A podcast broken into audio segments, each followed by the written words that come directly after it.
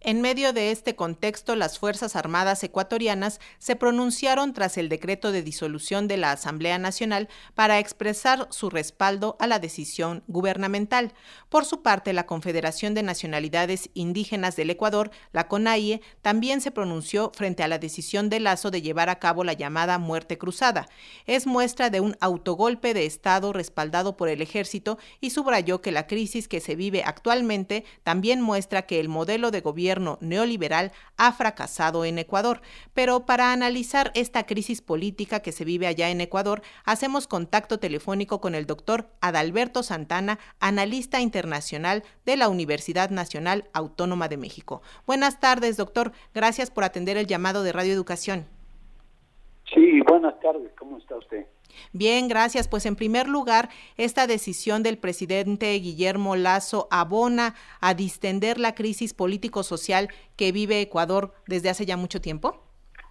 Bueno, parece que es todo lo contrario. Va a agudizar la crisis política que hay entre la presidencia, es decir, el presidente Lazo y, el, y la mayoría de los miembros de la Asamblea Nacional del Ecuador que son oposición, dado que solamente el presidente Lazo ha tenido el respaldo de 12 diputados que son de su partido político, en tanto que el resto de los representantes ante la Asamblea Nacional son de distintas fuerzas políticas, tanto de la CONAIE, del Partido Social Cristiano, como del Partido de la Revolución Ciudadana, que son la mayoría en ese Congreso. De tal manera que cuando hace este decreto es porque la situación llevaba a que el próximo sábado iba a ser el destituido y entonces con ese decreto que él firma automáticamente desaparece la Asamblea Nacional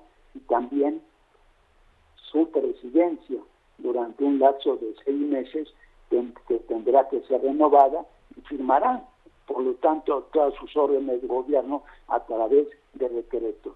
Y esto evidentemente va a agudizar las contradicciones políticas allá en Ecuador.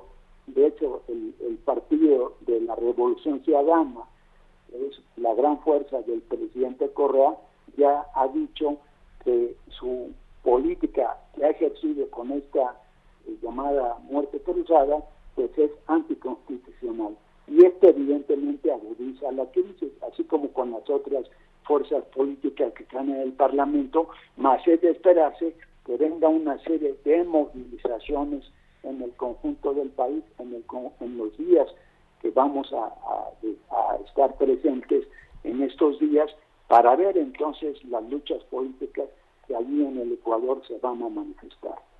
Sin duda, doctor, ante el llamado a elecciones anticipadas, ¿qué escenarios se vislumbran, sobre todo ante el rechazo de la Confederación de Nacionalidades Indígenas de Ecuador, la CONAIE, que ha calificado de autogolpe de Estado esta decisión?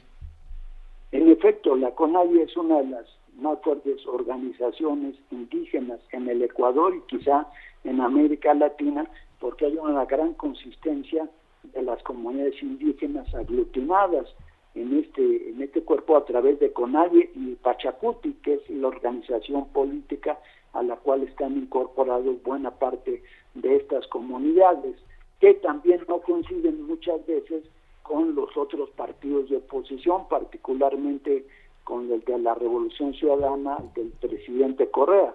De tal manera que en Ecuador pues encontramos distintas fuerzas políticas en medio de una crisis y pensemos que en otro momento en Ecuador, antes de la llegada del presidente Correa, ahí el presidente Correa estuvo de 2007 a 2017 durante sus 10 años, no hubo realmente ningún golpe de Estado o una inestabilidad semejante a la que se vive ahora o la que se vivía antes de llegar a la presidencia, donde buena parte de los presidentes en lo que va del siglo XXI, es decir, del, del año 2000 aproximadamente al 2016 pues fueron destituidos.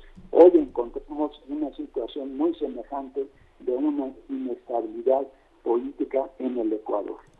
Sí, y sin embargo, Correa también tuvo que salir eh, pues rápidamente de Ecuador tras estos 10 años. Doctor, ¿qué decir del papel de las Fuerzas Armadas que validan tanto el juicio político que emprendió la Asamblea Nacional y la invocación a la muerte cruzada que hizo el presidente Lazo. Además denuncian una postura eh, pues firme ante posibles actos de violencia. Pues sí, mire, el asunto del presidente Correa tuvo que salir al exilio en una situación forzada, dado que el periodo anterior al de Lazo fue gobernado precisamente por el presidente Lenin Moreno, que era del mismo partido del presidente Correa, pero que los traicionó estando ya en su, en su presidencia, empezó a, a desarrollar una serie de políticas de carácter llamadas neoliberales, es decir, de un capitalismo salvaje y de una mayor corrupción. Él también en este momento está acusado de una serie de fraudes. Y eso es parte de la política.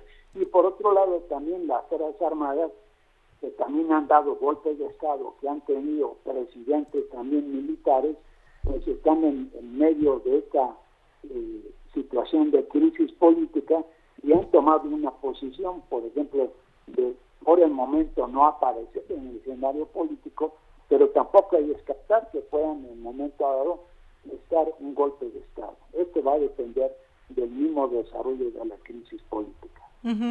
A río revuelto, doctor, ¿quién cree que gane?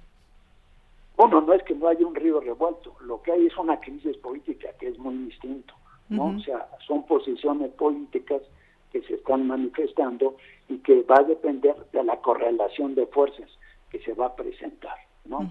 Y seguramente, pues la mayoría de los sectores opositores, que son los que tienen mayor representación en el Congreso, y van a ser si se llega al caso, los seis meses de gobierno, donde va a haber una serie de presiones, de enfrentamientos políticos muy agudizados por la postura que ha tomado el presidente Lazo, que de hecho es una especie para los sectores de oposición de un golpe de Estado.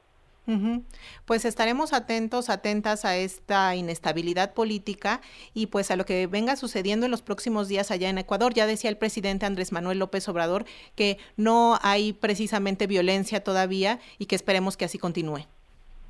Pues sí, si digamos, para resumir, pues podría pasar o hasta pasando algo muy semejante a lo del Perú, donde destituyeron al presidente Castillo y aquí hay un autogolpe, dijéramos, en este lapso de seis meses. Pues muchísimas gracias al doctor Adalberto Santana, analista internacional de la Universidad Nacional Autónoma de México.